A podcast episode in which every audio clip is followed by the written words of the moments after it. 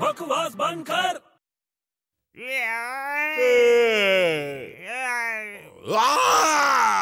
ਕੀ ਕਰ ਰਹੇ ਯਾਰ ਮੈਂ ਤੈਥੋਂ ਲੰਬੀ ਅੰਗੜਾਈ ਲੈਣ ਦੀ ਕੋਸ਼ਿਸ਼ ਕਰ ਰਿਹਾ ਕੀ ਬੋਰ ਕਰ ਰਹੇ ਯਾਰ ਵੱਡੇ ਤੂੰ ਸੱਚੀ ਯਾਰ ਮੈਂ ਵੀ ਬਹੁਤ ਬੋਰ ਹੋ ਗਿਆ ਹਾਂ ਯਾਰ ਕੀ ਕਰੀਏ ਯਾਰ ਯਾਰ ਤੂੰ ਇੱਕ ਕੰਮ ਕਰ ਹਾਂ ਸਾਰੀ ਜ਼ਿੰਦਗੀ ਹੋ ਗਈ ਤੈਨੂੰ ਮੈਨੂੰ ਤੰਗ ਕਰਦੇ ਨੂੰ ਹਾਂ ਹਾਂ ਕਿੰਨੇ ਸਾਲ ਹੋ ਗਏ ਹਾਂ ਤੂੰ ਰਾ ਇੱਕ ਕੰਮ ਕਰ ਮੈਨੂੰ ਇੱਕ ਵਧੀਆ ਜੀ ਫਿਲਮ ਦਿਖਾ ਪਿਕਚਰ ਹਾਂ ਕਿਹੜੀ ਪਿਕਚਰ ਦੇਖੇਗਾ ਕੋਈ ਵੀ ਦਿਖਾ ਦੇ ਯਾਰ ਬੜੇ ਬੋਰ ਹੋ ਰਹੇ ਆ। ਕੋਈ ਵੀ ਚੱਲੂਗੀ। ਹਰਮਨ ਬਵੇਜਾ ਦੀ ਵੀ ਚੱਲੂਗੀ। ਕੀ ਗੱਲ ਕਰਦਾ? ਹੈ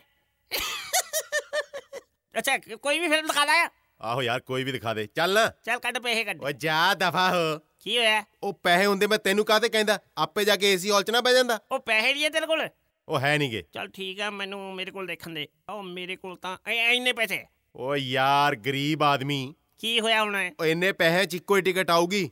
ਤਾਂ ਇੱਕ ਟਿਕਟ ਆਊਗੀ ਤਾਂ ਆਪਾਂ ਦੋਨੇ ਦਾ ਦੇਖ ਲਾਂਗੇ। ਉਹ ਤੂੰ ਪਾਗਲ ਹੋ ਗਿਆ ਯਾਰ। ਕਿਉਂ ਕੀ ਹੋਇਆ? ਇੱਕ ਟਿਕਟ ਤੇ ਦੋ ਜਣੇ ਕਿਵੇਂ ਫਿਲਮ ਦੇਖ ਲਾਂਗੇ? ਉਹ ਦੇਖ ਲਾਂਗੇ ਯਾਰ ਤੂੰ ਟੈਨਸ਼ਨ ਨਾ ਲੈ ਯਾਰ। ਨਾ ਉਹ ਥੀਏਟਰ ਵਾਲਾ ਤੇਰਾ ਫੁੱਫੜ ਲੱਗਦਾ ਓਏ। ਉਹ ਤੂੰ ਕੀ ਕਰਨਾ? ਹੈ ਇੱਕ ਟਿਕਟ ਤੇ ਆਪਾਂ ਦੋਵੇਂ ਦੇਖ ਲਾਂਗੇ। ਉਹ ਨਹੀਂ ਵੇਖ ਸਕਦੇ ਯਾਰ ਉਹ ਆਪਾਂ ਨੂੰ ਛਿੱਤਰ ਮਾਰ ਕੇ ਭਜਾ ਦੇਣਗੇ।